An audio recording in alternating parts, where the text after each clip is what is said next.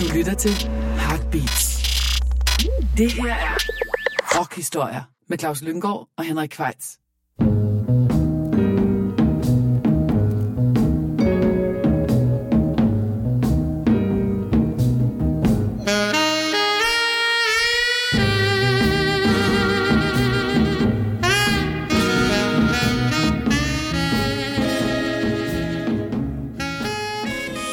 Det sørme blevet tid til endnu en gang rockhistorier, og bag mikrofonerne sidder som altid Claus Lyngård og Henrik Kvejts. Og i betragtning af, hvor stor en stjerne David Bowie er hos os begge to, Claus, så er det egentlig ret utroligt, at vi kun har lavet en enkelt podcast om ham før, hvor vi kiggede på de også for Bowie så udskældte 1980'ere, og jeg tror, det lykkedes os at få overbevist lytterne om, at hvis man gravede lidt i det årti, så kunne man faktisk godt finde to timers god musik. Det synes jeg lykkedes rigtig fint. Og det var jo også meget rart, at det ikke var jammer og klage det hele. Øh, men øh, det, det gik jo heller ikke Bowies næse forbi, at hans troværdighed var helt i bund, da vi nærmede os 1990. Og det første forsøg, han gjorde på ligesom at genvinde folks kærlighed. Ja, eller respekt. Ja. ja. Det var, at han dannede et band, der hed Tin Machine, hvor i han påstod, at han kun var et menigt medlem. Og det er der sjovt nok nogle folk, der rigtig godt kan lide det band derude. Det har jeg konstateret. De har også deres fans, og det er jo dejligt. Det er dejligt. Det er, vi er to, altså ikke blandt dem. Nej, det er vi ikke. Der er et par gode sange på begge albums. Øh, men bandet som sådan, jeg, jeg så det, var det i 89 i Saga. Det er en af de få koncerter, jeg har gået fra. Ja. Øh, altså, jeg havde det sådan, det der... De, de, det, det kunne jeg kunne ikke have det. Det var også en, en, hvis man skal sige noget, sådan en, en dårlig omgang pixides, eller hvad man... Ja, sådan noget det var den. Ja. næsten ikke til at bære, Nej. synes vi. Og alt respekt til dem, der synes, at Tin Machine er en eller anden form for peak. Men da de havde lavet to LP'er og et livealbum, så fremtrådte han så igen som solist. Han lagde sådan stille og roligt ud med en filmsang, Cool World, som er faktisk ok. Før han i 93, efter han var blevet gift med sit, ja, det må vel være hans livs kærlighed på en måde, Iman, en, øh, en model fra Somalia. Øh, de blev gift, så øh, lavede han faktisk et soloplade, der kom i april 1993, som vi havde set frem til med spænding. Ja, Black Tie White Noise. Vi skal måske lige sige, at grunden til, eller anledningen til den her podcast, det er jo det femte bokset, der er kommet i den serie, som startede med Five Years i 2015, og som sådan går kronologisk frem og tager specifikke perioder og dykker ned i dem. Og det aktuelle bokset, det hedder Brilliant Adventures og dækker årene 1992 til 2001. Man kunne måske også, øh, hvis man var lidt fræk, give det undertitlen Back on Track, Ja. fordi det er faktisk det periode, hvor det lykkes Bowie at revitalisere sig selv som, som kunstner. Ikke alt, hvad der kommer i perioden, er, er fremragende, men der er masser af gode ting. Og det bokssæt, som vi snakker om, indeholder jo hele 10 timers musik. Dem har Claus og jeg sørme lyttet til alle sammen, og Ja. flere gange, og vi har så valgt nogle af højdepunkterne ud. Ja, Vi skal måske lige opsummere, hvad, hvad bokssættet består af. Det består af de fem studiealbum, han udgiver i perioden, fra Black Tie White Noise og frem til Hours. Så er der en liveoptagelse fra BBC i år 2000, øh, som hvor det meste af det har været ude før øh, på det album, der hed Live at the Beep. Der er altså fem spor mere, tror jeg, på den udgave, hvor jeg- hvor det altså er den fulde koncert. Så er der, hvis man har CD-udgaven, en triple CD.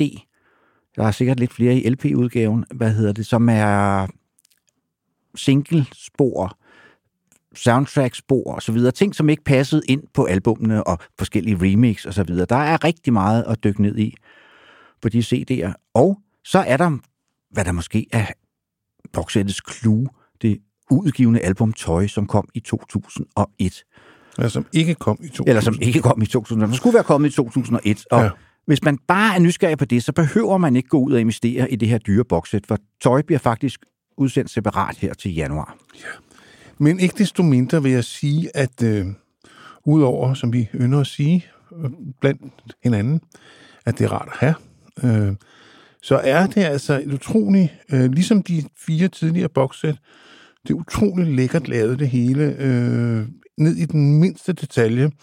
Og der er selvfølgelig også øh, en 100-siders bog med, med forskellige øh, interviews med nogle af hans samarbejdspartnere, og ned gennem tiderne, der er jo nogle ret markante øh, personligheder ind over de her plader, især øh, den guitarist, der hedder Reeves Gables, øh, som spiller en stor rolle i, i Bowies 90'er-produktion. Øh, og så er der så også forskellige øh, interviews fra, fra altså, samtidig med pladerne med Bowie selv. Og selvfølgelig alle mulige lækre billeder. Han var jo sådan rimelig fotogen, kan man godt sige. Det kan man godt sige, ja. men, men det, som man ligesom der, hvor man kan sige, tændsatsen til pladen øh, finder sted, det er jo nogle år før, kan man sige, hans halvbror Terry begår selvmord i, tilbage i 1985. Og han er sådan ja, han springer simpelthen ud foran et tog. Ja. ja. Han er en skygge i Bowies liv på en eller anden måde, helt tilbage fra øh, The Man Who Sold the World, albumet fra 1970, der er et nummer på, der hedder All the Madman, som man mener også hensyder til Terry. Det er jo ikke, Bowie er jo ikke sådan en... Øh, altså, Selvbiografisk forfatter på, på den, den måde. måde. Nej. nej. Det er han ikke, og det var også, har man en indtryk af, noget, der hang som en skygge over om den der halvbror, fordi han også havde dårlig samvittighed over, at han ikke ligesom havde taget sig nok af ham, for de mistede jo faktisk kontakten og så ikke hinanden i mange år. Han Nej. dukkede jo heller ikke op til hans begravelse. Nej, han havde så den der tante Pat on, and, on Pat, som den engelske tabloidpresse altid kunne få øh, et godt nedsættende citat om Bowie fra. Fordi, og det ville de gerne have. Ja. Hun blev lidt af sådan en stjerne øh, i kraft af, at hun var ligesom den, der tog stå frem og svine ham til. Øh, og det gjorde hun så også efter den første single, den kom nogle, en måned før øh, det album, som hed, kom til at hedde Black Tie, White Noise. Den første, den single, der ligesom varte, der hvor man også for første gang i mange år spidsede øren ved at sige og tænkte, okay, det er sgu interessant, det her. Ja, det var jo også interessant i kraft af, at han allierede sig med producer Nile Rodgers igen, som jo havde stået bag Bowies mest, altså største kommercielle succes, Let's Dance. Og hvis man troede, man fik en Let's Dance 2, så måtte man tro om igen. Det havde pladeselskabet nok håbet på, Claus. Det havde Nile Rodgers faktisk også satset på. Ja. Han har sidenhen udtalt sig ret negativt om processen.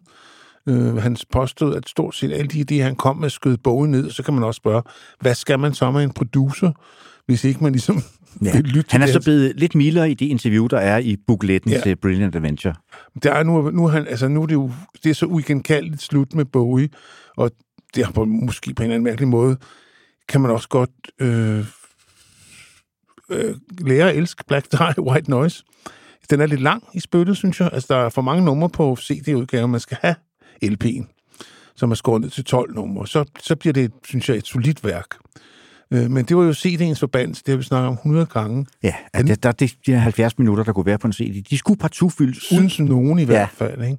Øh, men i hvert fald så øh, er det et ret solidt album. Der er nogle øh, uventede ting der på. Der er en cover af Moisy, et Moisy-nummer. Ja, gamle Cream-nummer, I Feel Free, hvor han spiller sammen med sin gamle marker, Mike Ronson. Mick Ronson, ja, Ronson, som, ja. som døde samme år, ja. ja. Øh, noget af det sidste, han var med til. Øh, ja, og der er som også et, øh, et, et uh, Walker Brothers uh, cover, Night Flights, fra albumet af samme navn. Så han er sådan lidt ude og røre på. Så, så er der så to bryllupssange til en maren, en instrumental og en med tekst. Øh, men jeg synes, øh, de to numre, vi har valgt, selvom det var singlerne, så er det på mange måder de, de bedste sange på albumet. Der er så også en, øh, mange, der er rigtig glade for det nummer, der hedder You've Been Around, det andet nummer på pladen, som også er rigtig, rigtig godt. Og så er der en tredje ting, man også lige skal nævne, det er, at det lykkedes ham faktisk at indforskrive avantgarde-trompetisten Lester Bowie fra The Art Ensemble of Chicago til at medvirke. For han har jo altid haft noget med jazz. Det har han, og han spiller jo også rigtig meget sax på albumet Black Tie White Noise.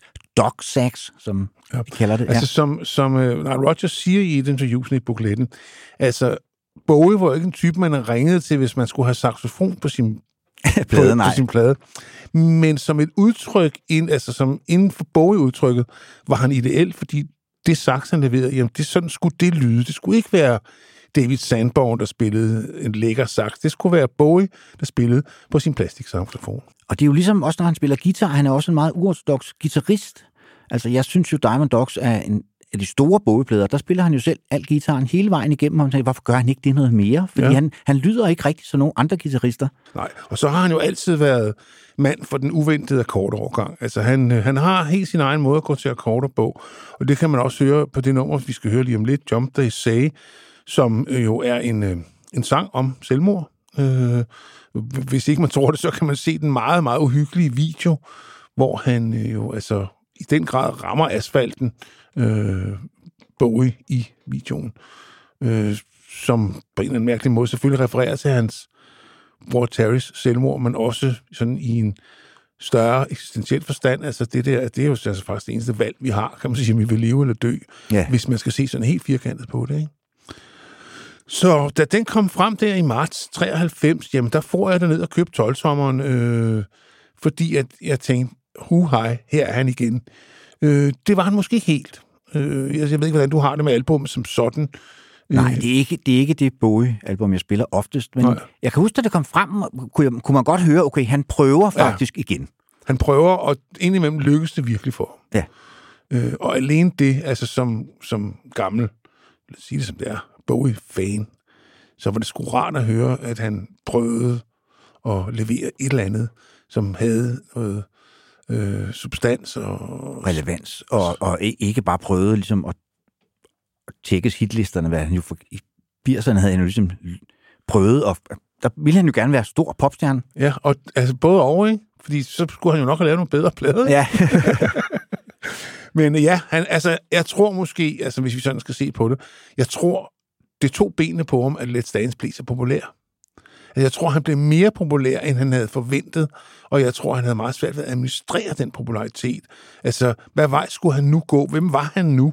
Hvis han ikke længere var denne her... altså, lidt mystiske, øh, Ja. det, man kan jo ikke kalde Bowie for en kultfigur, men Nej, det var sådan lidt en outsider. Ja, ja, altså han var, det var jo ikke sådan en, øh, hvis albums automatisk røg ind på førstepladsen, eller singler røg ind på førstepladsen, men han var der, og han fyldte, og Ja, og han blev pl- pludselig nu, altså med Let's Dance, og senere frem, så blev han jo sådan en del af det, kan man sige, populærkulturelle jetset. Live Aid-segmentet. Ja, og det, øh, det klædte ham ikke særlig godt. Han kunne i hvert fald ikke... Øh, nej, det gjorde det sgu ikke. Men lad os øh, kaste os ud i det, Henrik, og høre... Øh, Det hører også med til historien, at Black Tie White Noise faktisk røg ind på førstepladsen af de øh, engelske hitlister. I meget kort, men det nåede dog førstepladsen, så vi Og- var ikke de eneste, der var spændte på, hvad han nu havde fundet på. og fik vippet Swades debut øh, væk fra samme plads. Og det var meget sjovt, at Swade lige kom frem der med Brett Anderson, som helt klart kunne sin Bowie på. Det må man sige. på fingerspidserne, øh, og ovenikøbet har tillagt sig nogle af hans øh, vokale mannerismer, altså oktav, oktavspringet og de der ting, som Bowie jo excellerer i. Så ja, det var jo... Jamen, han var, han var også på det tidspunkt ligesom klar til at blive... Øh, øh, at få en renaissance. Altså, Ja. englænderne var klar til at, at tage ham til sig igen. Så without further ado, lad os springe ud i at høre Jump. Say.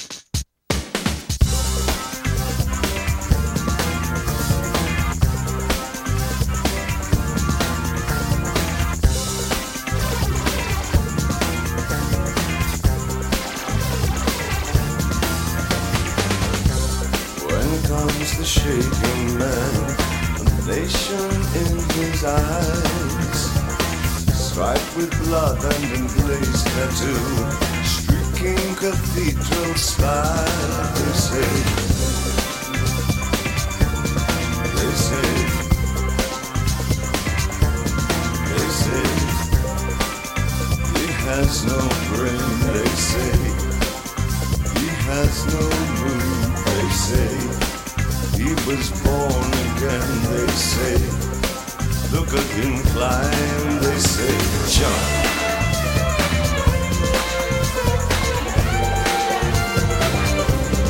They say, jump.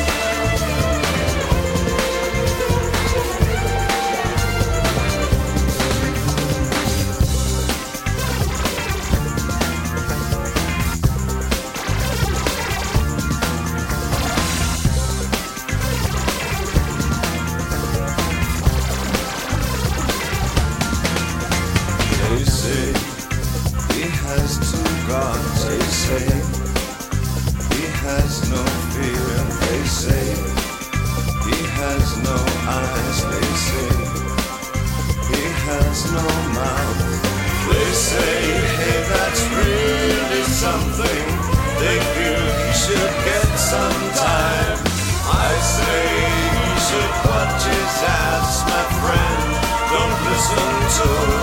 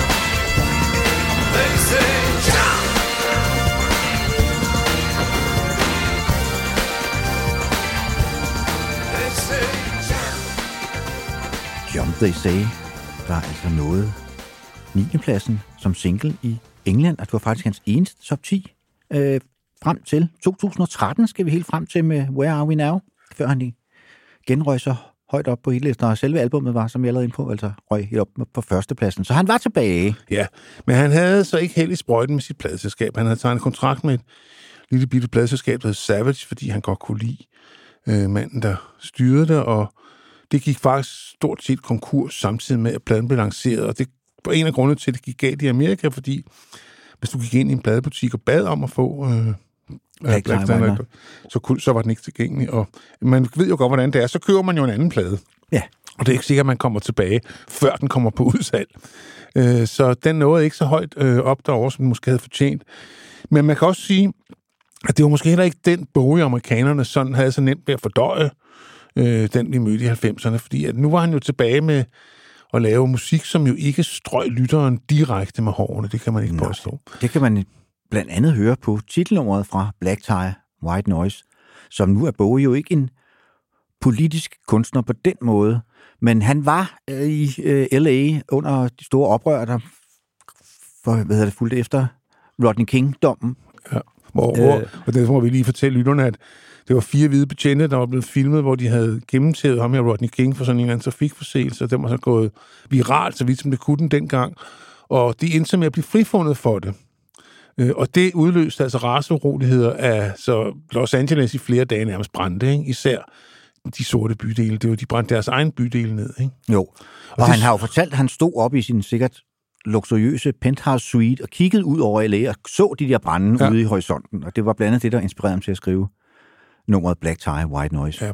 Og det adskiller sig så også markant ved øh, de fleste bogenumre, at der er en meget dominerende ko-vokalist med, en soulsanger, der hedder Al.B. Sure, som blandt andet for eksempel, når første gang man hører nummer, så tænker man lige start, det er da ikke Bowie. Nej, Det er det det er det ikke. heller ikke. Det er Al.B. Sure, der synger det første vers. Øh, og, øh, men, men det er stadigvæk et klokkeklart Bowie-nummer. Ja, og der kan man også tydeligt høre denne Lester Young, som du var, eller Lester, Lester Bowie, Bowie, som ja. du var inde på tidligere. Avantgarde, Ja. jazz, trompetist. Han får lov til at trutte igennem, som det hedder i fagsprog. Ja. Øh, og, øh, jamen, det er, og det er en, en plade, hvor han kommer med refleksioner over øh, hele raceproblemerne, men på den sædvanlige, symbolske, svævende, ikke altid lige klare måde, men der er jo ikke nogen tvivl om, at altså, kvæg hans ægteskab og så videre, så videre, at Bowie er alt andet end, end øh, altså han, it's all for it, at racerne på en eller anden måde skal finde ud af at leve sammen, selvom man efterhånden godt kan tvivle på, at det kan lade sig gøre sådan, som verden ser ud i dag.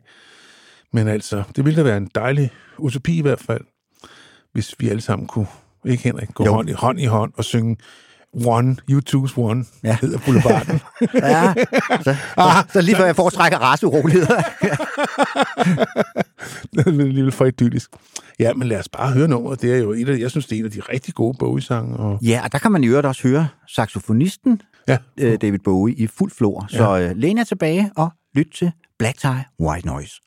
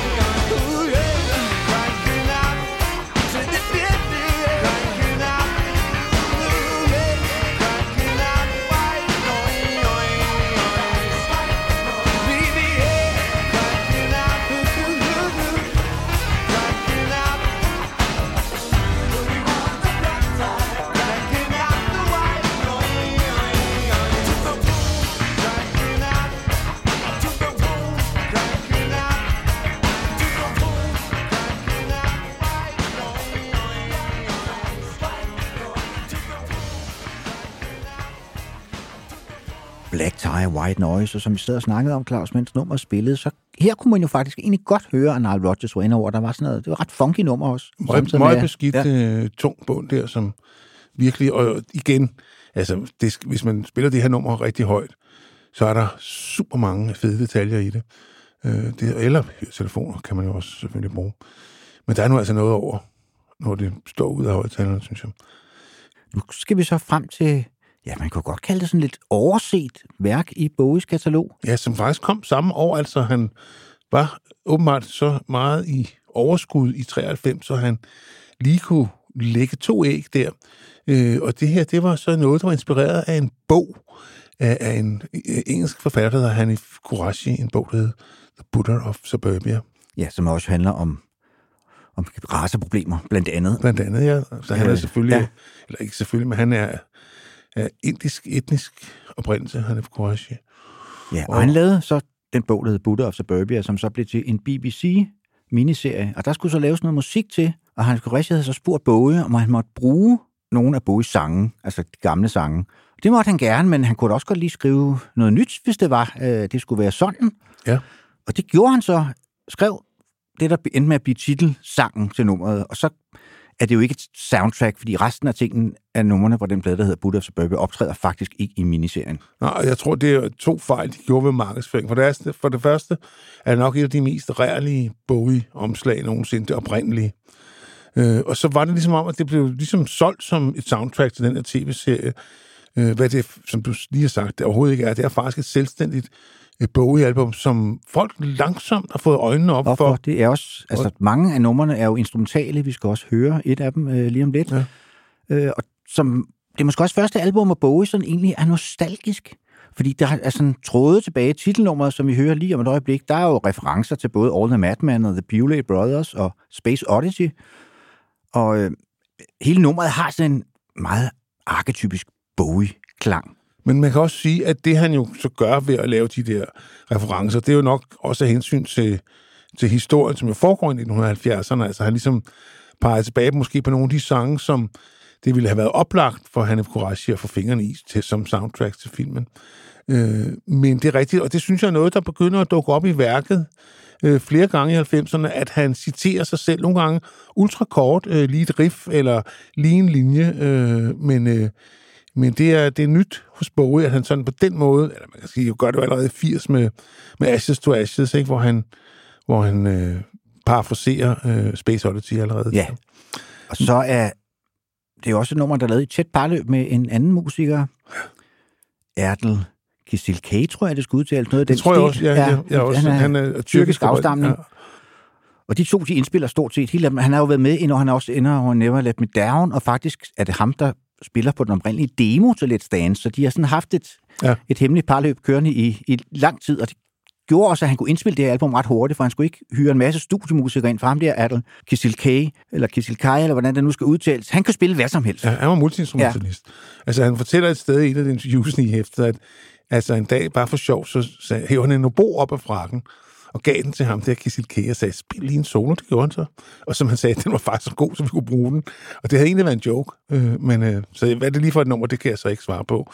Men øh, det er i hvert fald en meget sjov historie. Lad os høre Buddha of Suburbia, der som sagt ligesom er vokset i, i værket, for det, Ja. var, det var også et, af- i mange år, hvor det faktisk slet ikke til at få. Nej. Øh, Men nu er der kommet, den version, man kan få nogle stunder, har så det amerikanske omslag, som er en klar forbedring øh, på ja. Det oprindelige engelske, hvor han sidder på en der er Bowie selv på coveret, det er ja. han jo ikke på det Nej, oprindelige cover. en mærkelig collage, som jeg aldrig...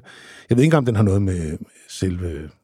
Jo, jeg tror faktisk, det er, hvad hedder det, filmplakaten, kan vi ikke sige, når det er en tv-serie, men, Nej. men, men Ja, ja, den okay. plakat, der blev lavet til tv-serien. Men køn er den ikke. Nej, det er den ikke. Men det nye cover, som også er det, man ser i boxsættet, som når, og hvis de kommer på vinyl på et tidspunkt, den har vi aldrig været på vinyl før, har den? Nej, og så øh, vil jeg da egentlig, når vi nu er i gang, godt slå slag for Hanif Kureshis bog, for den er faktisk Ja. ja. en rigtig, rigtig god bog, som handler om en, som sagt, en ung fyr af indisk øh, herkomst, som lever et trøsteslivsliv ude i forstederne og går og drømmer om at flytte ind til byen, og det gør han så til sidst.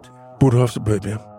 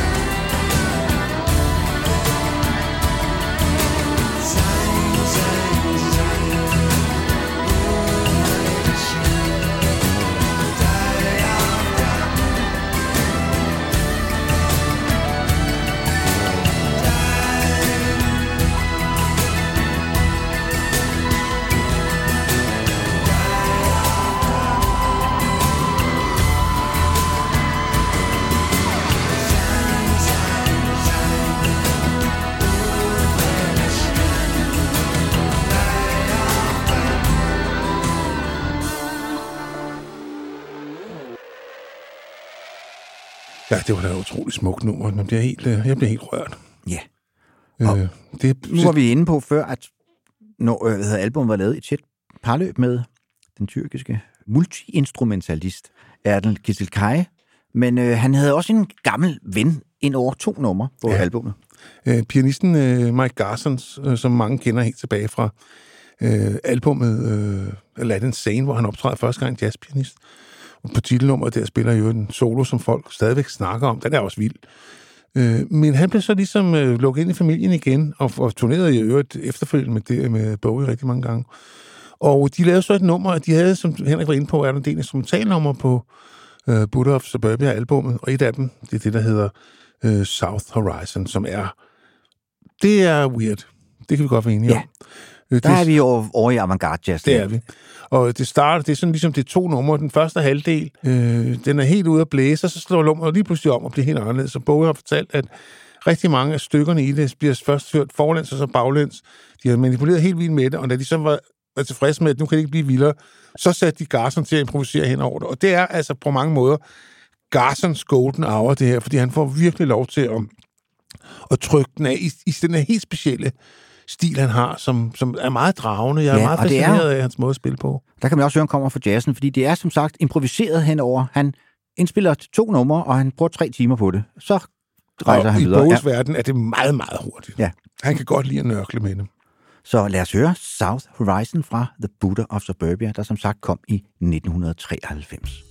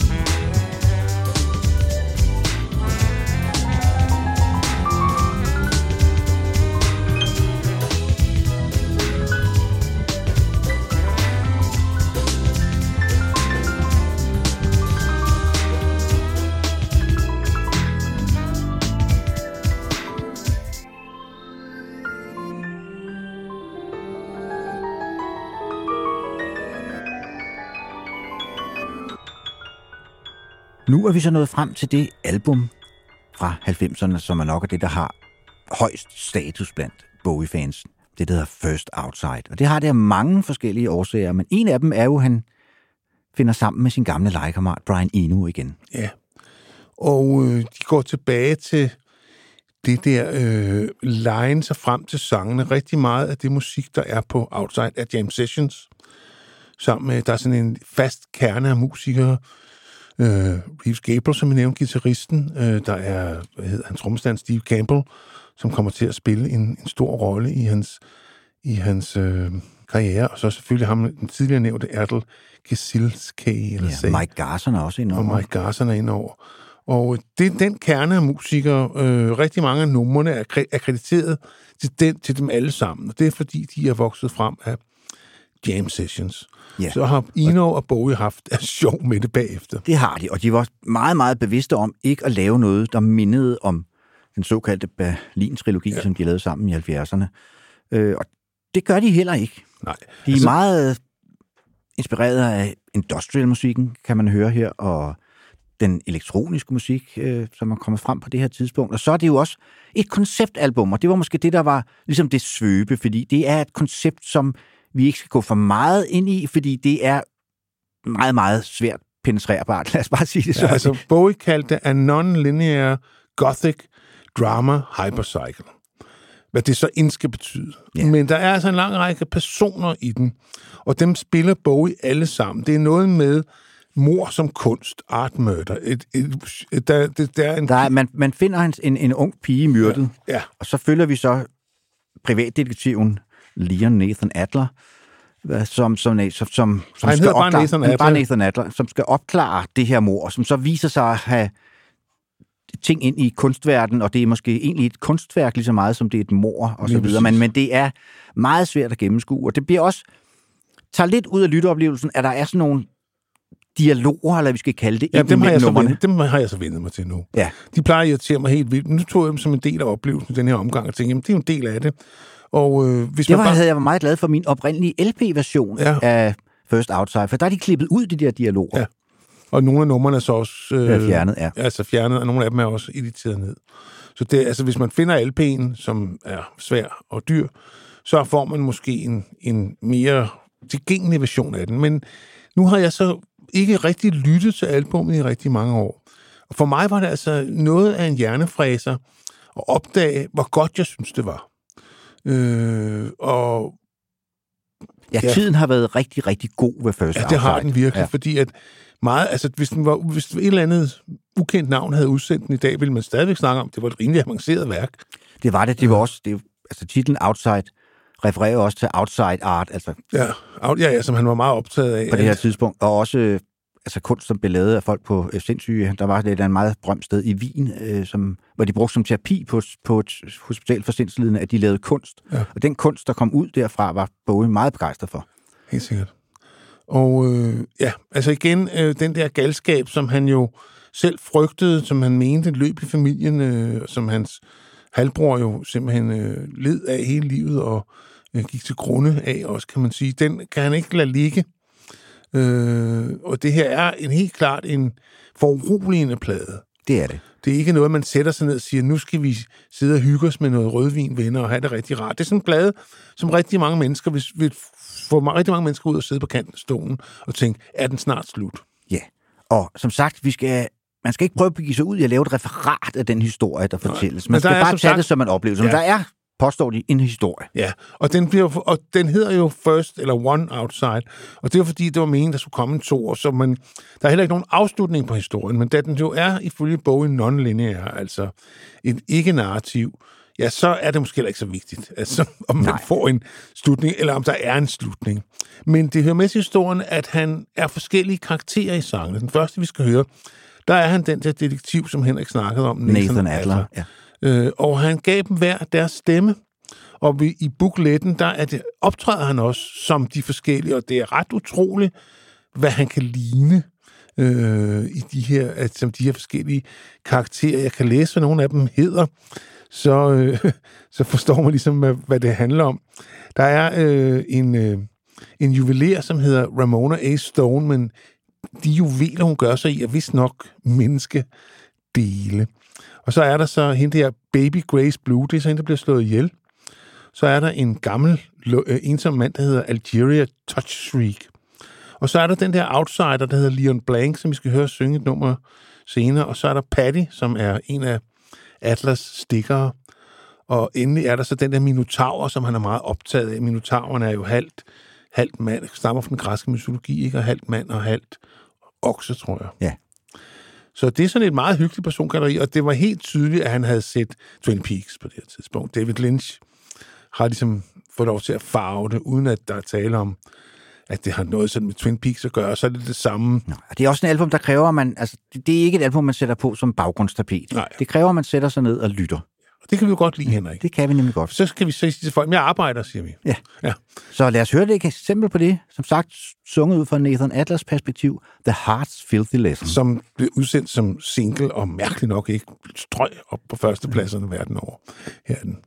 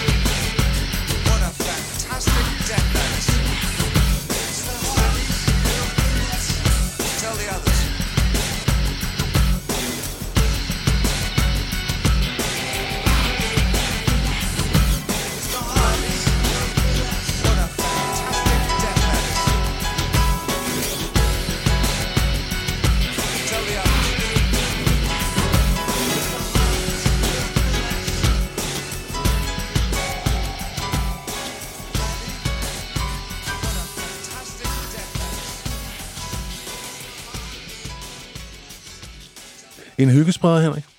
Det må man sige, og det kan man også sige om den næste sang, vi skal høre, Ja. som er sunget fra Leon Blanks perspektiv. Og ifølge Brian Eno er meget, meget stærkt inspireret af, hvad hedder han, Scott Walkers Electrician. Ja.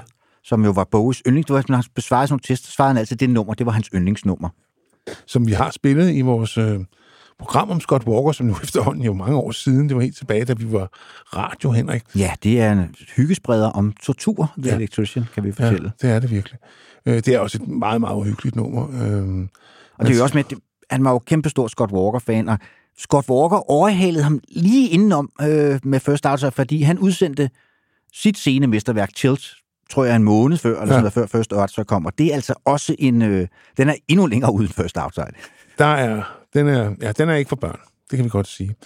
Men Motel er sådan en af de der Bowie-sange, der starter lige så tæt forladeligt og stille, og så, så spændes, øh, hvad hedder det, skruetvingen langsomt, det bliver mere og mere intenst. Øh, om det, synes, det er en tour de force. Det er måske Det er det. Så vi vil også bare opfordre lytterne til, hvis de sidder i nærheden af et par hovedtelefoner, så er det nu, de skal tage dem på.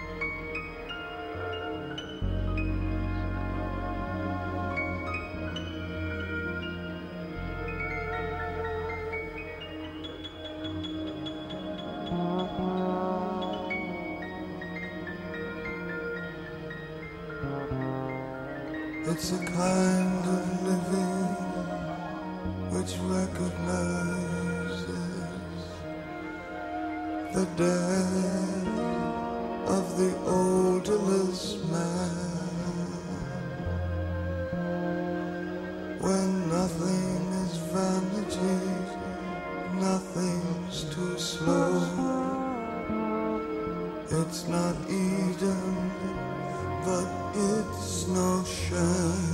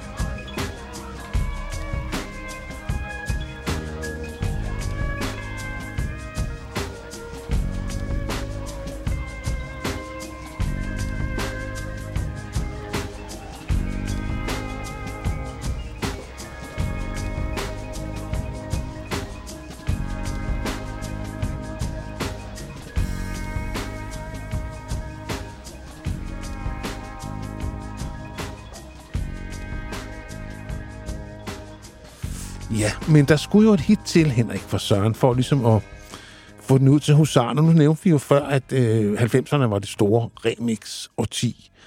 Øh, Ja, der kom en, altså stort set alle Bowie-singler kom med en helvedes masse remix, og det gjorde de fleste andre singler også, og langt de fleste af dem var lige til skraldespanden. lige til skraldespand, og man skulle nogle gange, så gad man ikke, altså så tænkte man, så hørte man originalversionen, og så kun hvis det var en eller anden KFA, der havde haft fingrene i det, så tænkte man, jeg giver det lige et lyt, og som regel var det ikke nok. Altså, men Men det sker indimellem, at remixet det ligesom er bedre end forlægget. det er Og det er faktisk tilfældet med Hello Space Boys, som faldt i Pet Shop Boys hænder. Ja. Og de overtager jo simpelthen nummeret, for de gør det helt anderledes. De tilføjer et vers, hvor de laver sådan en slags cut-up på Space Oddity. Altså, cut-up var en teknik, som Bowie og selv meget brugte på First Outside, altså hvor man tager en tekst og klipper den Jamen, op i fik, stykker, og så sætter man den sammen på nye måder. han fik lavet et specielt computerprogram, så han slap for at sidde og, og klippe og klistre. Ja. Okay. Øh, sådan et, der shufflede det for ham, og så kunne han så sidde og lege med det. Ja, noget han havde, teknik han havde lært af de amerikanske beat-digtere. Ja. Og man kan sige, at han var jo faktisk også på forkant med hele computer, øh, teknologien og alt det der øh, øh, internettet, og han var virkelig på forkant med det. Det var noget, der interesserede ham levende, og han reflekterede også meget begavet over det. Men tilbage til Hello Space Boy, som øh, faktisk øh, blev, som Henrik siger, et bedre nummer af, at Neil Tennant og Chris Lowe fik- fingrene i det. Det blev også meget Pet Shop Boysk. Det gjorde det. Og øh, selvom de var lidt forbi deres storhedstid, så for den der kombination alligevel så, så dragende, så det lykkedes ham da i hvert fald. Og nu på 12. pladsen Ja. hitlisten. Ja. så det var da helt hederligt, og det var så et nummer, jeg synes, man hørte rigtig meget rundt omkring i byrummet dengang. ja, Der det var måske også noget at gøre med de kredse, vi kom i. det kan godt være, ja. Men der var jo alligevel ikke så meget af det Bowie, der udkom på det tidspunkt. Man hørte så meget rundt omkring. Men det her kunne ligesom samme menigheden igen på en eller anden mærkelig måde, og derfor synes vi ikke, I skal snydes for det. Øh, Og det er selvfølgelig et af de bonusspor, der findes på den tre, tredobbelt, jeg ved ikke, hvor mange LP'er der er, så Nej, altså helt, jeg ved ikke, hvor mange der blev men hele boksen er 18 LP'er og 11 CD'er. Så øh, Tak for kampen. Ja. Ja. Jeg har altså hørt hele boksen flere gange, øh, og det har sgu været meget skønt, må jeg sige. Jeg ikke ved ikke, om Frone har været helt enig med, med mig i. Øh, Outside var i hvert fald ikke. Det, den var, det var ikke hendes nye favorit Nej, det var det sgu ikke. Men øh, Hello Space Boys, den kan alle lide. Øh, vi kan i hvert fald, så Ja. ja. her kommer den.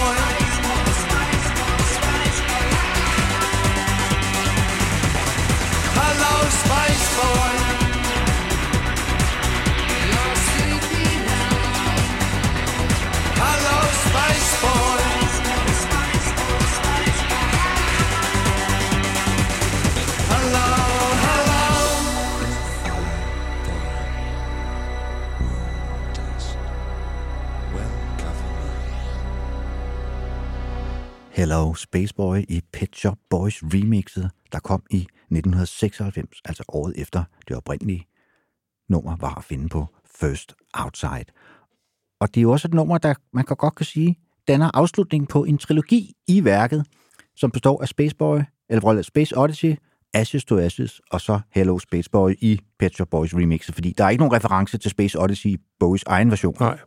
og man siger i et interview, øh, da Neil Tennant ringer til ham og siger, jamen altså, jeg er begyndt at inkorporere nogle elementer fra Space Odyssey. Så siger Bowie, I better come over. Men, øh, Men han kunne høre, det fungerede. det kunne han jo, ja, det kunne han. Klog, dummer var han ikke. og øh, Han tog også på en større turné, først en outside turné, ja, efter den her plade, hvor der så er en vigtig person, der træder ind i Bowies univers, nemlig Gail Ann Dorsey, bassisten, som ja. kommer til at spille en... hele vejen, Hele vejen til til hans død, ja. En, en nøglefigur i den sene Bowies produktion. Ja. Og også, altså, som han jo var så glad for, så hun fik jo også lov til, lov til at synge et par numre under koncerterne. Jamen, jeg tror også, hun sang uh, Freddie Mercurys uh, part i uh, Under Pressure. Det gjorde hun. Ja, jeg har set hende flere gange.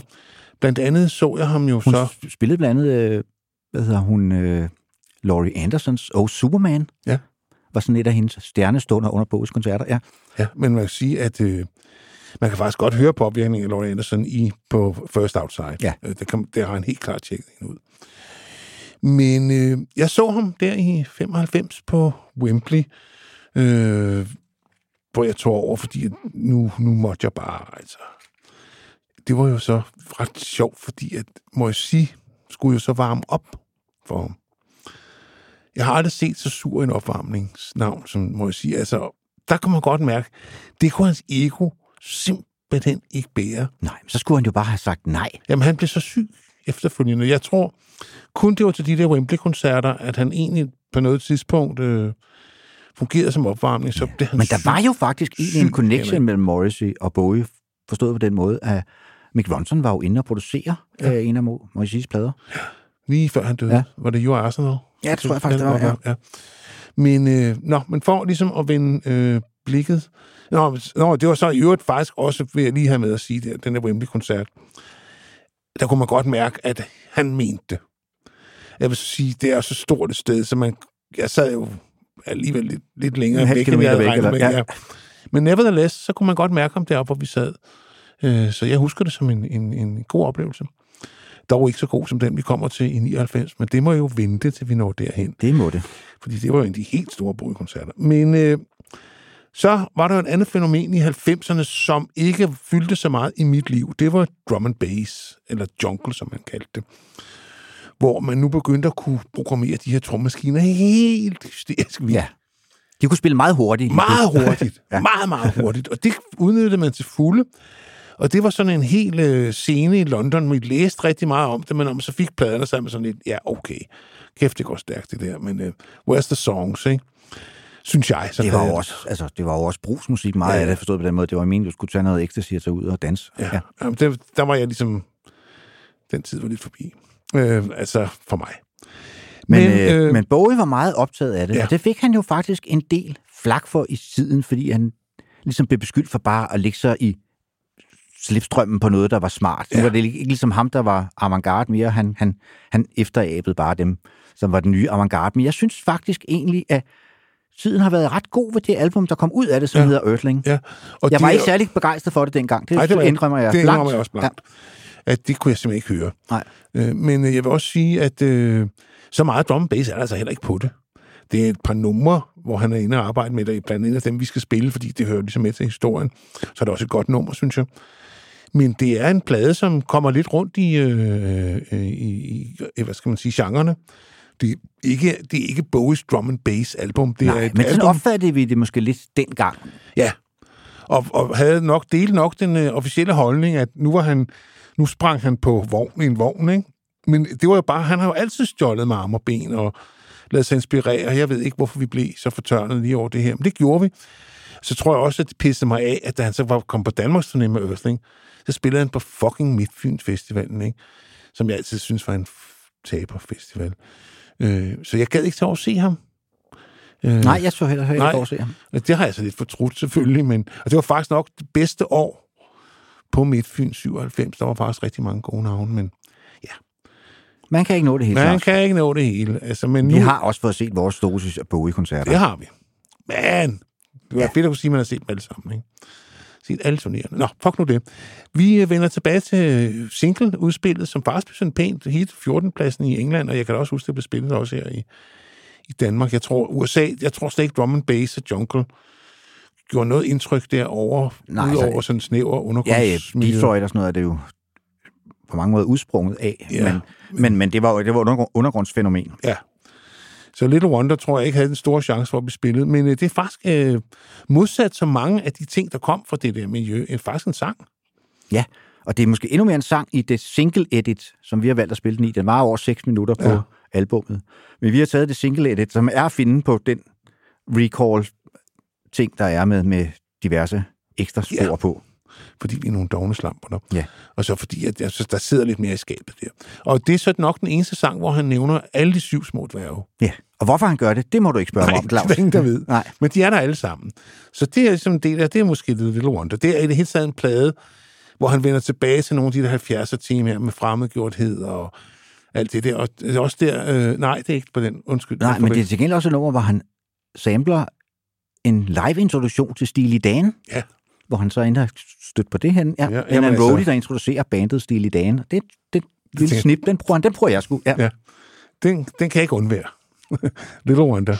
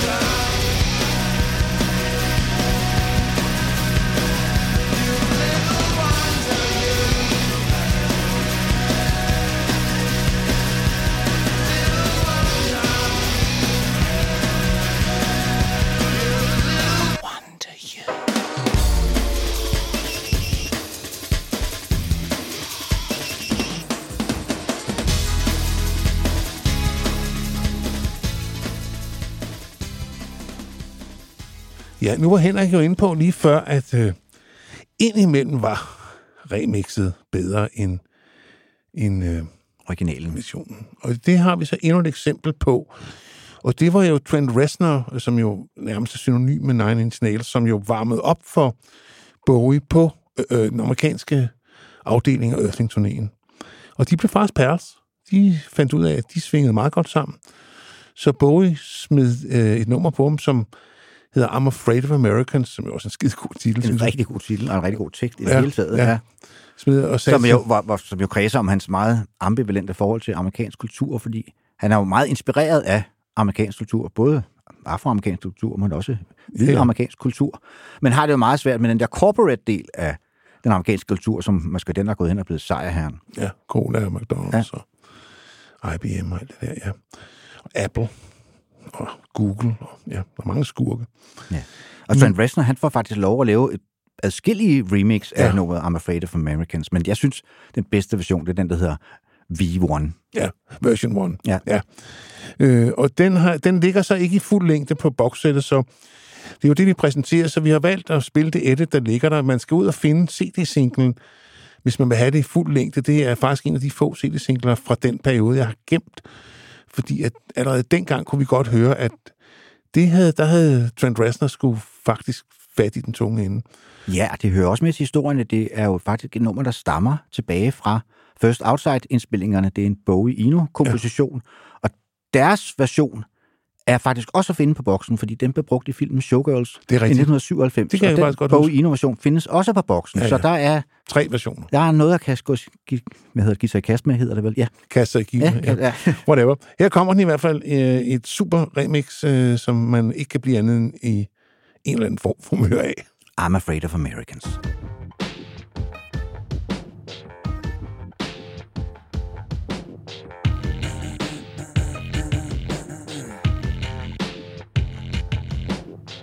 Johnny's in America, no tags at the wheel.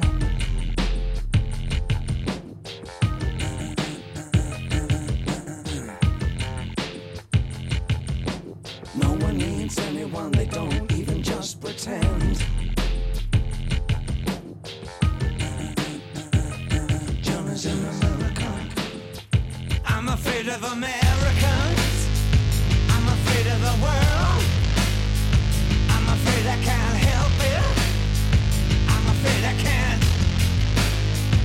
I'm afraid of Americans. I'm afraid of the world. I'm afraid I can't help it. I'm afraid I can't. I'm afraid of Americans.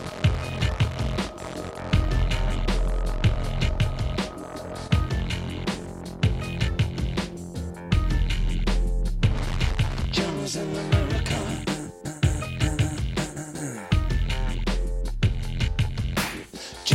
Johnny wants a brain. Johnny wants to suck on the coke. Johnny wants a woman. Johnny wants to think of a joke.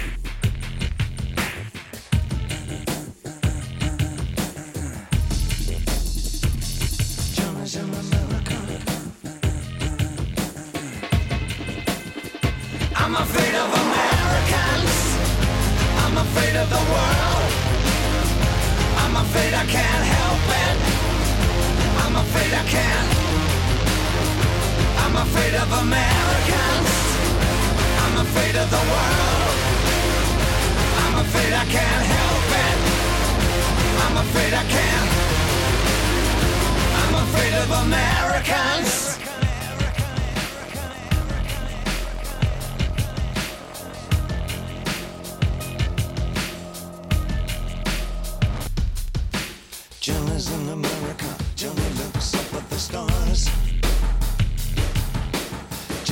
is here.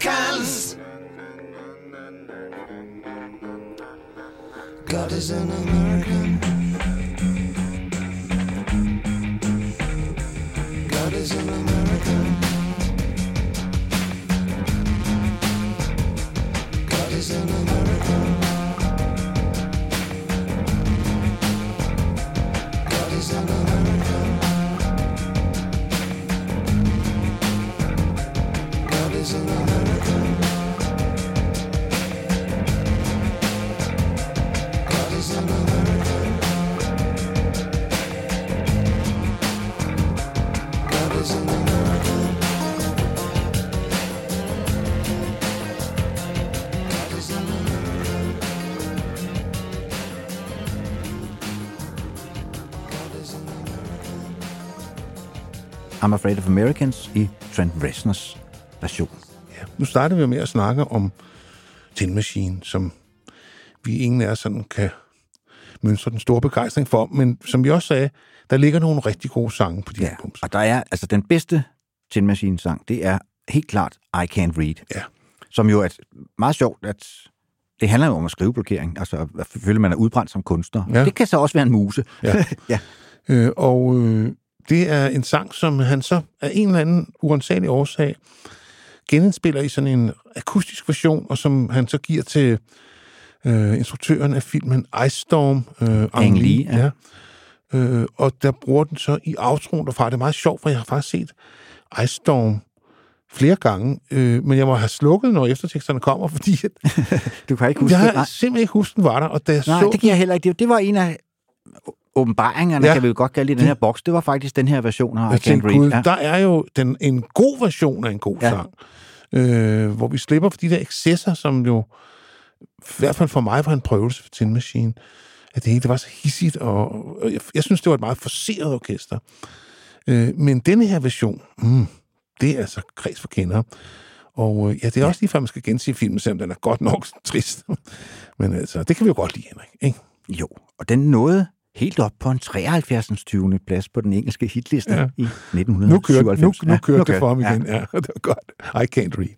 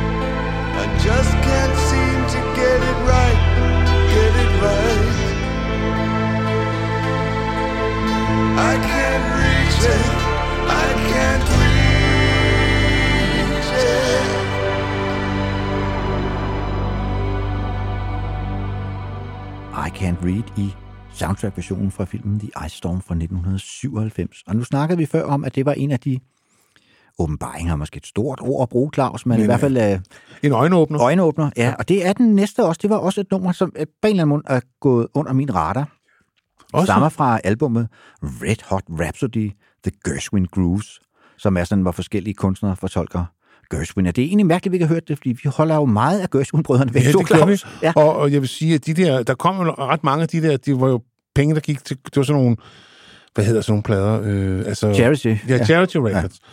Og jeg har da... to- Velgørenhed hedder det ja, på dansk, ja. Ja. ja. ja men, jeg, jeg, jeg kan huske, den, der- da den med Cole Porter kom, den hørte vi helt sindssygt meget. Der var super gode ting på. Det var blandt andet der, hvor Iggy og Debbie Harry øh, sang duet på øh, Did You Ever.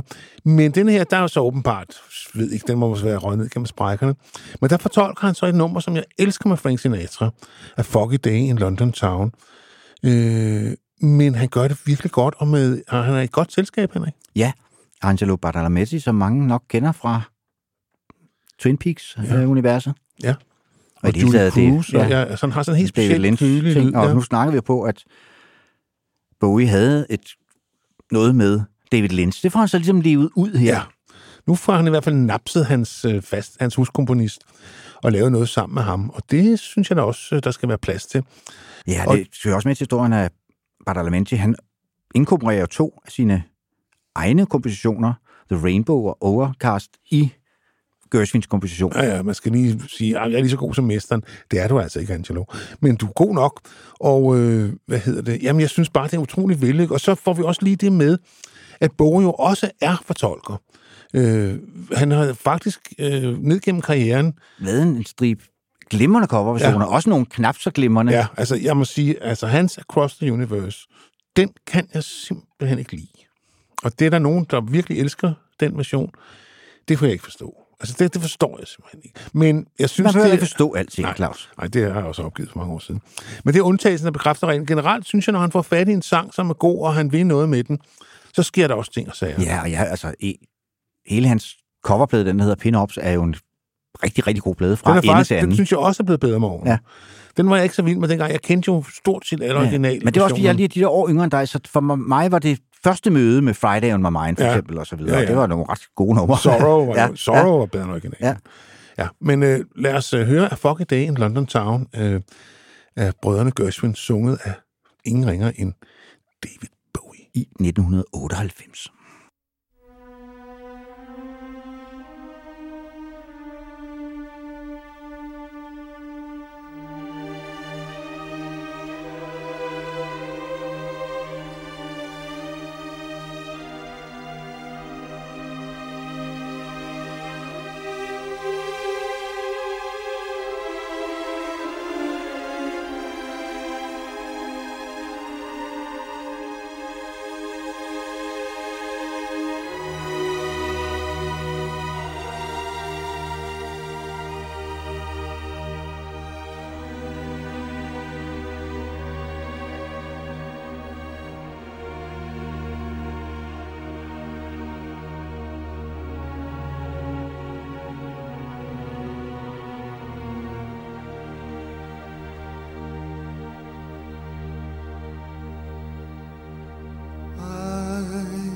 Was a stranger in the city,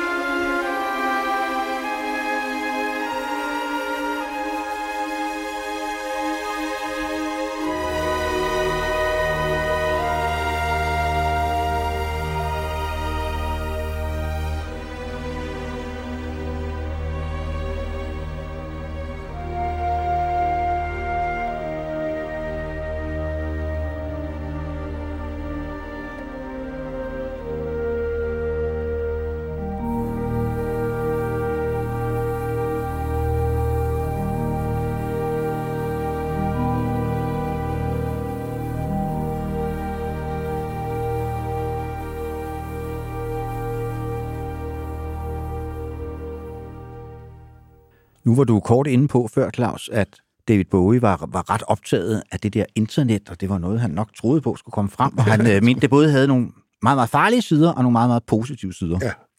Og han, han omfavnede i hvert fald de positive, fordi han laver i 1998 det, der hedder BowieNet, Ja. som er sådan et sted, hvor, hvor han lægger forskellige optagelser ud til fans og live-ting, og man kan gå ind og stille ham spørgsmål og sådan noget. Meget eller faktisk det, som Nick Cave øh, kø- har kørende I dag. i dag. Ja. Ja, han var meget, han var virkelig optaget af, af de muligheder, der lå i det der World Wide Web, øh, som jo nu har fuldkommen taget overhånd, men dengang var jo nyt og spændende. Jeg kom på en internetcafé nede i Frederiksborggade, tror jeg, hvor man jo sad og tænkte, nej, hvad, hvad, hvad der ikke dukker op her, ikke? Jo. Øh, og hvad man ikke kunne finde og surfede og alle de der ting. Man skulle så vide lidt om det, fordi der var jo ikke søgemaskiner på den måde, som vi kender det i dag. Nej. Man skulle tit tage nogle meget, meget lange koder ind for Ja. at komme hen på de Og der rigtige var jo heldigvis nogle nørder, der Ja. arbejdede på den der internetcafé, som kunne hjælpe en med, hvis man ville lede efter noget og sådan noget. Øh, men noget, der også blev ret stort her i slut 90'erne, det var jo computerspil, ja. Som det hed dengang. Og Bowie var jo med i et af dem. Ja. Omicron, hvor han spiller en karakter, Boss, som har sit eget band, Dreamers, og så skulle der jo skrives nogle sange til det der computerspil, og det gjorde han. Og også en hel masse instrumentale kompositioner. Jeg tror, det men jeg tror, han endte med at skrive otte, altså sange til Ja. Og det, computerspillet. og det var rigtig sådan traditionelle Bowie-sange. Ja, og en del af dem havnede så på det album, der hed Hours, som kom i 1999. Blandt andet det, vi skal høre her, Claus. Ja. Det er så et meget atypisk nummer. Det har jeg så valgt, fordi jeg altid har haft en svaghed for det. Uh, The Pretty Things Are Going to Hell hedder det, som er nok det mest rockede nummer på, uh, på pladen overhovedet. Det er en plade med rigtig meget akustisk guitar. Meget tilbagelændet, og han Ja. sidder også sådan to versioner af ham selv. Sådan en meget træt udgave af den karakter, han, han har på Ørtling-pladen, så ligger i skødet på sådan en engelagtig øh, langhåret Og der, er sådan noget, Ja. der er sådan noget Kristus ned for korset-agtig ja. reference til det, tror jeg. Øh, altså, han er, jo, det, han er jo stor kunstkender og kunstelsker, og samlede jo på øh, billedkunst i stor stil, og vidste rigtig meget om det. Og, og jeg tror helt klart, han refererer til nogle af de der, øh, jeg tror, det hedder Pietas øh, malerier, altså billeder om der, hvor Jesus bliver taget ned fra korset. Det tror jeg faktisk, det refererer Det til. gør han sikkert. Men i The Pretty Things Are Going to Hell, der refererer han jo også til sin egen glam-tid. Ja, men her begyndte han at få hitsingler igen, for den her, vi skal høre, den nåede os helt op på femtepladsen i England. Øh, Det var sgu alligevel meget pænt for en sang, som er sådan rimelig ramachan-agtig. Ja, ej, det. var så ikke, det var faktisk albumet, der nåede på en femteplads. Undskyld. Singlen, den røg ikke op. Du har fuldstændig ret. Ja. Det er mig, der røvler. Single nåede overhovedet ingen steder hen, andet end ind i øregangene på mig og par stykker til. forstyrret Ja. ja. til. Undskyld, Henrik. Igen, igen løber jeg med en halv vind. Ja, I må tilgive mig. Jeg gør, hvad jeg kan. Men The Pretty Things Are Still Going to Hell.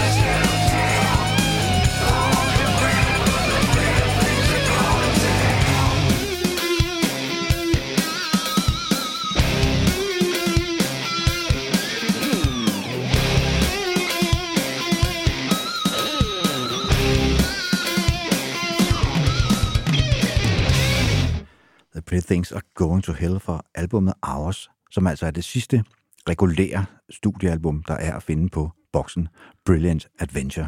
Ja. Det kom som sagt i 1999. Vi skal høre endnu en single derfra, og et nummer, som måske er mere typisk for lyden af albumet Hours, ja. Det der hedder Seven, som er en fantastisk sang.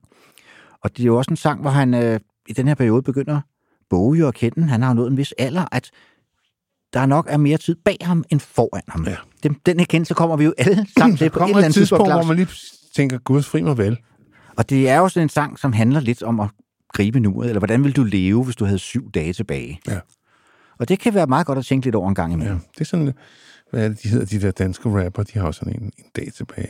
Ja. Og det, er jo, det, er jo, det er jo tema, han vender tilbage til i den grad senere i Ja. ja. produktionen, både på Where Are We Now og hele albumet Black Star, som jo handler om det faktum, at vi alle engang skal dø. Ja, det gider jeg ikke tænke på lige nu. Nej. Men øh, her kommer Seven.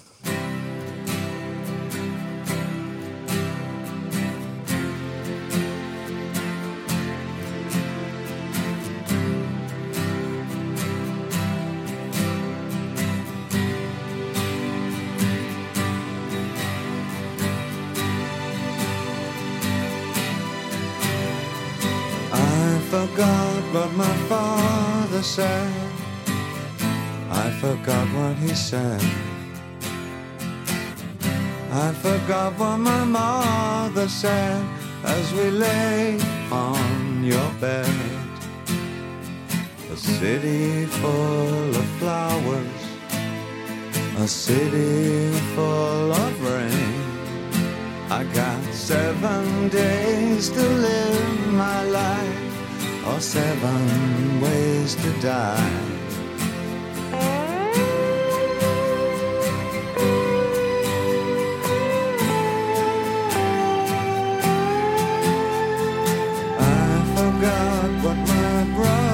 Said. I forgot what he said. I don't regret anything at all. I remember how we went on a bridge of violent people. I was small enough to cry. I got seven days to live my life, or seven die.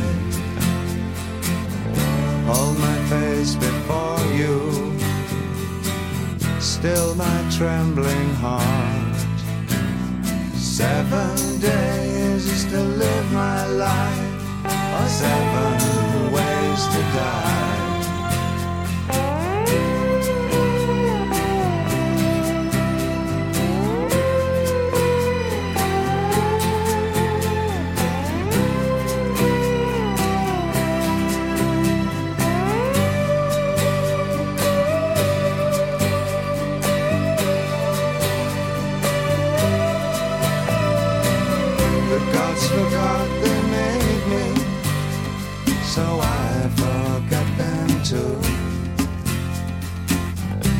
Listen to the shadows, I play among the graves. My heart was never broken, my patience never tried. I got seven days to live my life, or seven ways to die.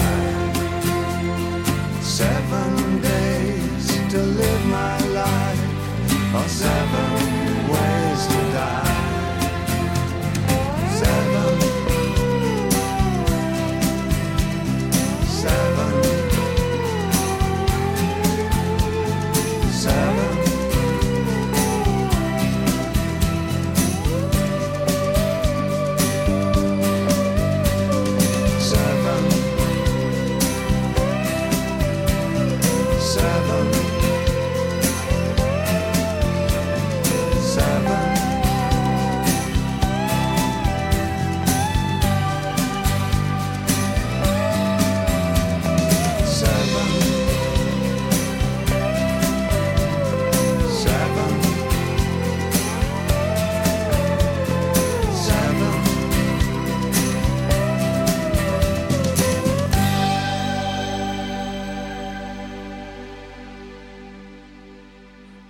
kølvandet på albumet Hours, der tog Bowie på en eksklusiv turné, hvor han spillede nogle meget små steder i forhold til dem, han var vant til at spille. Og turen bragte ham også forbi København, hvor han spillede i Store Vega. Og der var begge dine værter til stede. Og det var jo en af de helt store Bowie-aftener. Altså alene det, at han spillede på så lille et sted. Øh, Det var en meget intim koncert, ja. og han var også meget afslappet. Det var også en turné, hvor der ikke var alt. Han plejer jo være ret god til at sætte sig selv i scenen. Her var han sådan helt naturlig, ja. Sådan, som om han lige var trådt ind fra gaden nærmest. Ja. Ja. ja, og totalt, øh, ja. Og omfavnede sit bagkatalog, og skulle ikke, virkede ikke som en mand, der havde noget, han behøvede at bevise Nej, længere. virkelig ikke. Og, og det, var, ja, det var noget så mærkeligt som en livsbekræftende David Bowie-koncert, hvor man gik sådan let og frydefuldt derfra. Og, ja. og Og Gud, man, kan, man kan høre, hvordan det lød, kan man jo høre på den liveplade, der er med i boksen her, hvor han spiller øh, for et udvalgt publikum i, hos BBC, som plade, der kom i, eller optaget i 2000, altså sammen, samme turné, som han var i Vega på. Og den har vi så sprunget over, fordi der er så meget godt studiemateriale på den her boks, og der er ingen grund til at dykke ned i live-materialet, men, men giv den et lyt. Helt Den- sikkert. Ja. Øhm, det, det bliver man ikke ringet af. Så sker der så det mærkelige, at han omfavner sit bagkatalog i sådan en grad, så han går helt tilbage til den del af karrieren, der falder i 60'erne, hvor han jo ikke rigtig kunne få hul igennem. Han prøvede jo rigtig mange masker, kan man godt sige. Øh, rigtig mange genrer. Øh, lige fra øh, R&B til hippie-folk. Øh, uden at der rigtig skete noget, før han udsendte singlen Space Oddity, som så også umiddelbart tydes på at skulle hen og blive et one-hit wonder, for der gik nogle år før han så fik det helt øh, definitivt gennembrud. Men rigtige Bowie-kendere holder også af de tidlige ting. Ja, og, og der, de holder også af de genindspilninger, han lavede på det album, som han fik arbejdstitlen Tøje, ja, men som pladselskabet EMI jo nægtede at udsende. De mente ikke, det var kommercielt nok. Og Jeg det har de måske ret i et eller andet sted, måske, ja. at det var nok ikke... øh, Men, Men- men, men det skal de jo ikke blande sig i, når de har været en kunstner af lige var inde i kataloget. Men han blev faktisk så ked af det, eller hvad man skal kalde det, at han simpelthen øh, opsagde sin kontrakt med EMI. så kan de lære det, kunne Ja. ja. Og det var måske meget fornuftigt, fordi altså, altså, jeg opfatter pladen som en slags...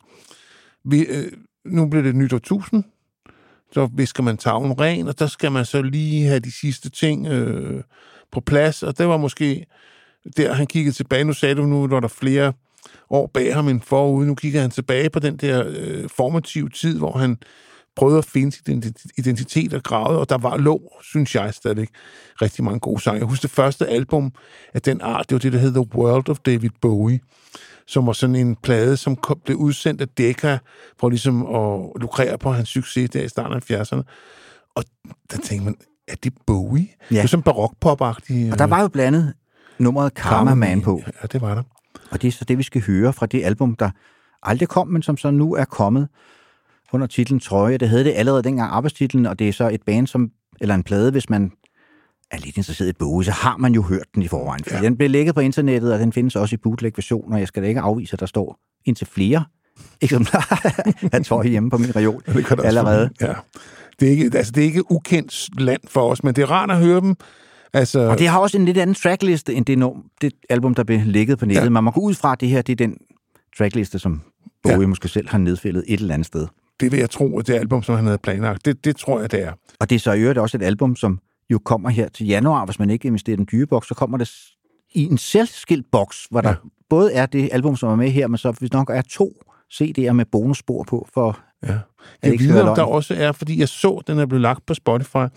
Han lavede en coverversion både af John Lennons Mother og af Dylans Trying to Get to Heaven. Den ligger derude nu på Spotify som single. Og det er altså stærke sager, synes jeg godt Ja. nok. Øh, Men det især er, Trying to Get to Heaven. ja, men jeg ved ikke, hvor de har tænkt sig, og hvor det hører henne. Det havde egentlig været meget oplagt at have det med her, fordi for det optagelser for nogenlunde sammen, jeg tror det er for 98 eller sådan noget, ikke? Nå, men de er altså ikke med. Men øh, som vi var inde på før, det kunne ikke være der det hele. Her kommer Karma Man.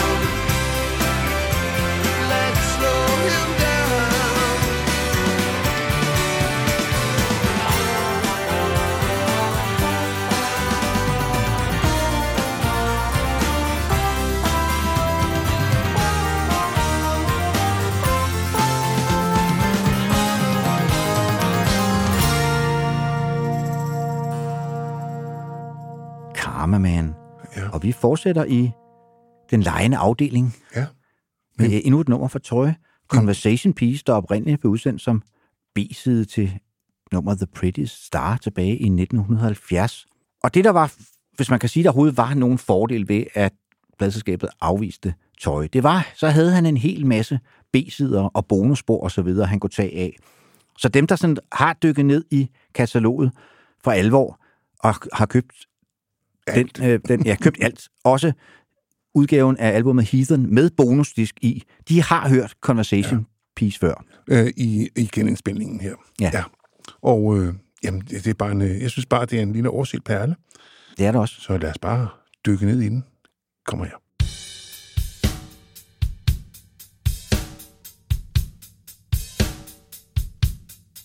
I took this walk to ease my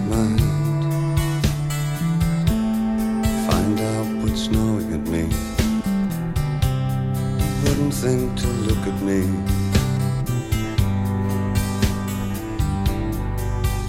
That I've spent a lot of time in education. All seems so long ago. I'm a thinker, not a talker. No one to talk to anyway. I can't see the road for the rain in my eyes.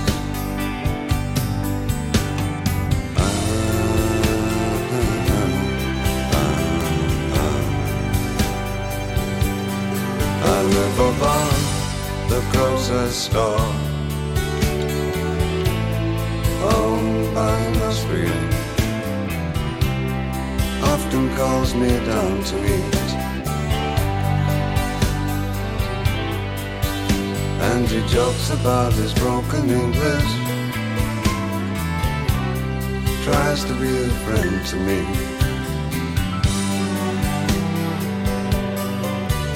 But for all my years of reading conversation, I stand without a word to say. I can't see the bridge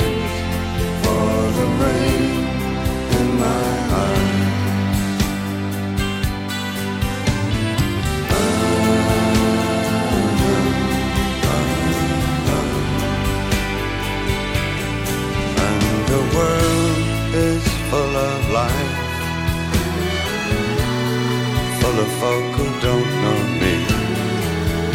And they walk in twos or threes or more. While the light that shines above the grocer's store investigates my face so rudely. and my essays lying scattered on the floor fulfill their needs just by being there. And my hands shake, my head hurts, my voice sticks inside my throat. I'm invisible and dumb, and no one will recall me. And I can see the water through the tears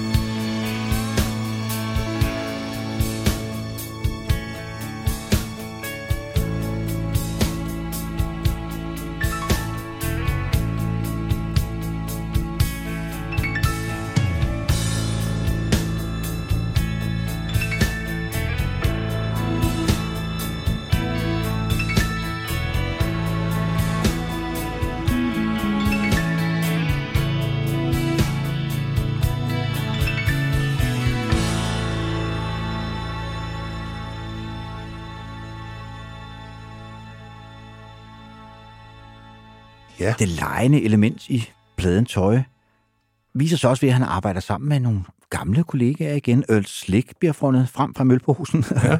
som guitarist, og Mike Garson er selvfølgelig med igen.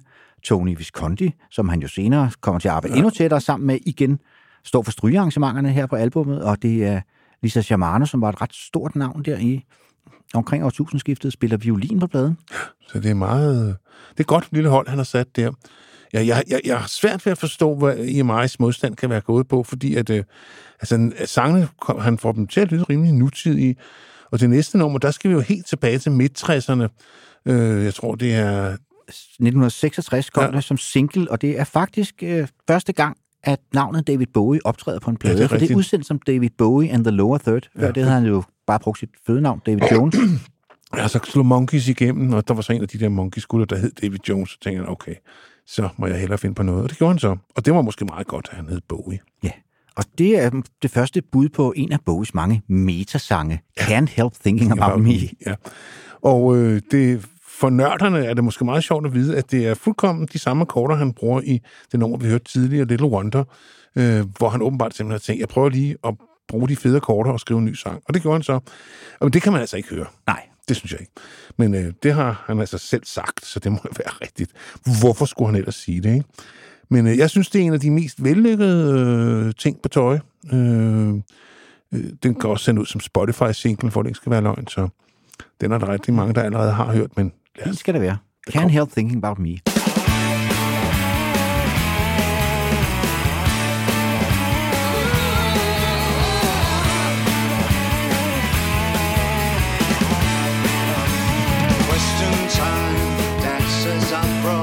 Dishonor.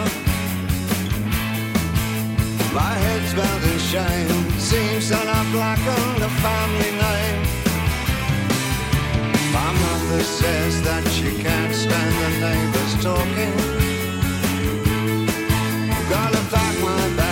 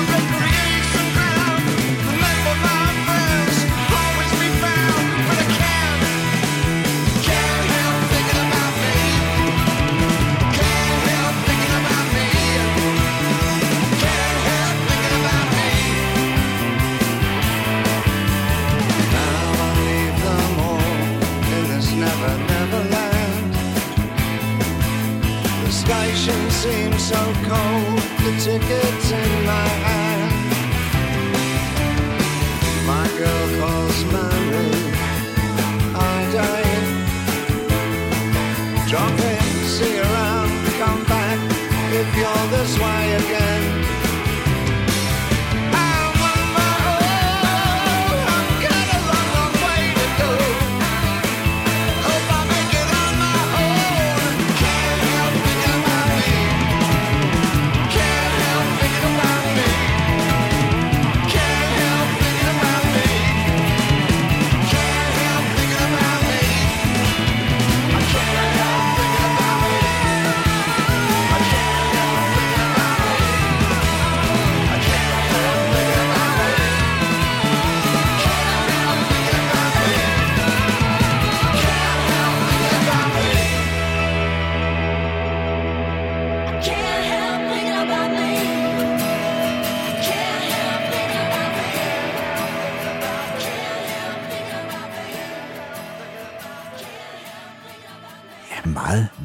Genindspilning af Can't Help Thinking About Me, som oprindeligt så dagens lys i 1966, og så genindspilningen her er som sagt fra 2001. Og vi slutter af med endnu et nummer fra albumet Toy, det der hedder Shadow Man. Som også er en lille perle. Ja, det blev oprindeligt indspillet i, men aldrig udsendt øh, i forbindelse med Ziggy Stardust-pladen. Og tænk, hvis... Øh, nu har jeg så ikke hørt den oprindelige version af Shadow Man, men den er helt sikkert bedre end It Ain't Easy, som jo kom med, dårlig coverversion, som jo kom med på Ja. ja. Ziggy Stardust-pladen. Tænk, hvis det her nummer, som er et ret fedt nummer, som er inspireret af Carl Jung, den store altså, psykoanalytiker, og meget mere. Ja, og, og ville jo passe fint ind i øh, altså hele tankegangen omkring Siggy og alter ego og fandens pumpestok. Øh, men det har han sådan åbenbart ikke øh, ligesom synes selv, og øh, det er også bare et lille tankeeksperiment, og vi har faktisk øh, drøftet det i ramme alvor, ja. Ja. at, at det her The Missing Link, og der er altså ikke nogen ord om Siggy Stardust, det er det mesterværk, det er, og i det egentlig Easy er der også en OK sang, men det her, det er bare, en, det er bare et bedre nummer. Det er et bedre nummer, han har selv skrevet det. Ja. Og det var jo også blevet udsendt som B-side til, jeg kan ikke huske, hvad der var for et nummer, der kom på, så det har også været ude før, men øh, nu er man det samlet her på boksen, og Ja. Det kan vi godt lide. Men før vi slutter af, så skal vi selvfølgelig som sædvanligt sige, at prøv at høre, venner. Vi har den her lytteklub kørende, som øh, bliver livligere og livligere, tak for det. Det er rigtig sjovt at læse alle jeres øh, indlæg, og hvad I slår op, og fikse idéer, og Og i denne her tid, øh, som er december, hvor vi optager, så har Claus en lille julekalender kørende. Kan vi godt røbe? Ja. ja, det er en lille julekalender. Og øh, der er i det hele taget meget guf derinde, og man kan blive medlem af den, hvis man vil støtte os. Øh, og det foregår på den måde, at man går ind på heartbeats.dk og ind på rockhistorie. Der er sådan en lille rød knap, man kan trykke på, og så kan man for, øh, formidles en, den sum, man selv bestemmer, minimum 10 kroner. Øh, så vil der med hver gang, vi lægger et nyt program op, vil der blive trukket det beløb, du selv vælger fra din konto, og du kan stadigvæk vederlagsfrit høre alle de gamle, øh, der ligger jo efterhånden et par stykker, Henrik. Ja. Øh, men så kom, bliver du medlem af Lytteklubben, og øh, der er også nogle konkurrencer engang imellem, og lidt af hvert, så ja. Vær Og så støtter du, som sagt, også programmet, så Ja. Claus og jeg får råd til at købe nogle flere boxsæt, så vi kan lave nogle flere episoder af Lige rockhistorier. præcis. Det, er, der, det, skal jo, det kan ikke være Conor det hele. Men øh, det sagt, tak for i dag, og det har været en fornøjelse at, at genopleve Bowie i 90'erne, og øh, det gør vi. Vi slutter af med Shadow Man, et outtake eller en... Og så må man jo formode, der på et eller andet tidspunkt kommer et boxsæt mere, Claus, som under karrieren af. Det skal vi nok kigge på til den tid. Ja, og det kan også være, at vi finder, får lyst til at gå tilbage til de store år øh, i halv- øh, de 70'erne, øh, som nok ikke kan være i et program. Nej. Må vi nok se øjnene. Men her kommer Shadow Man.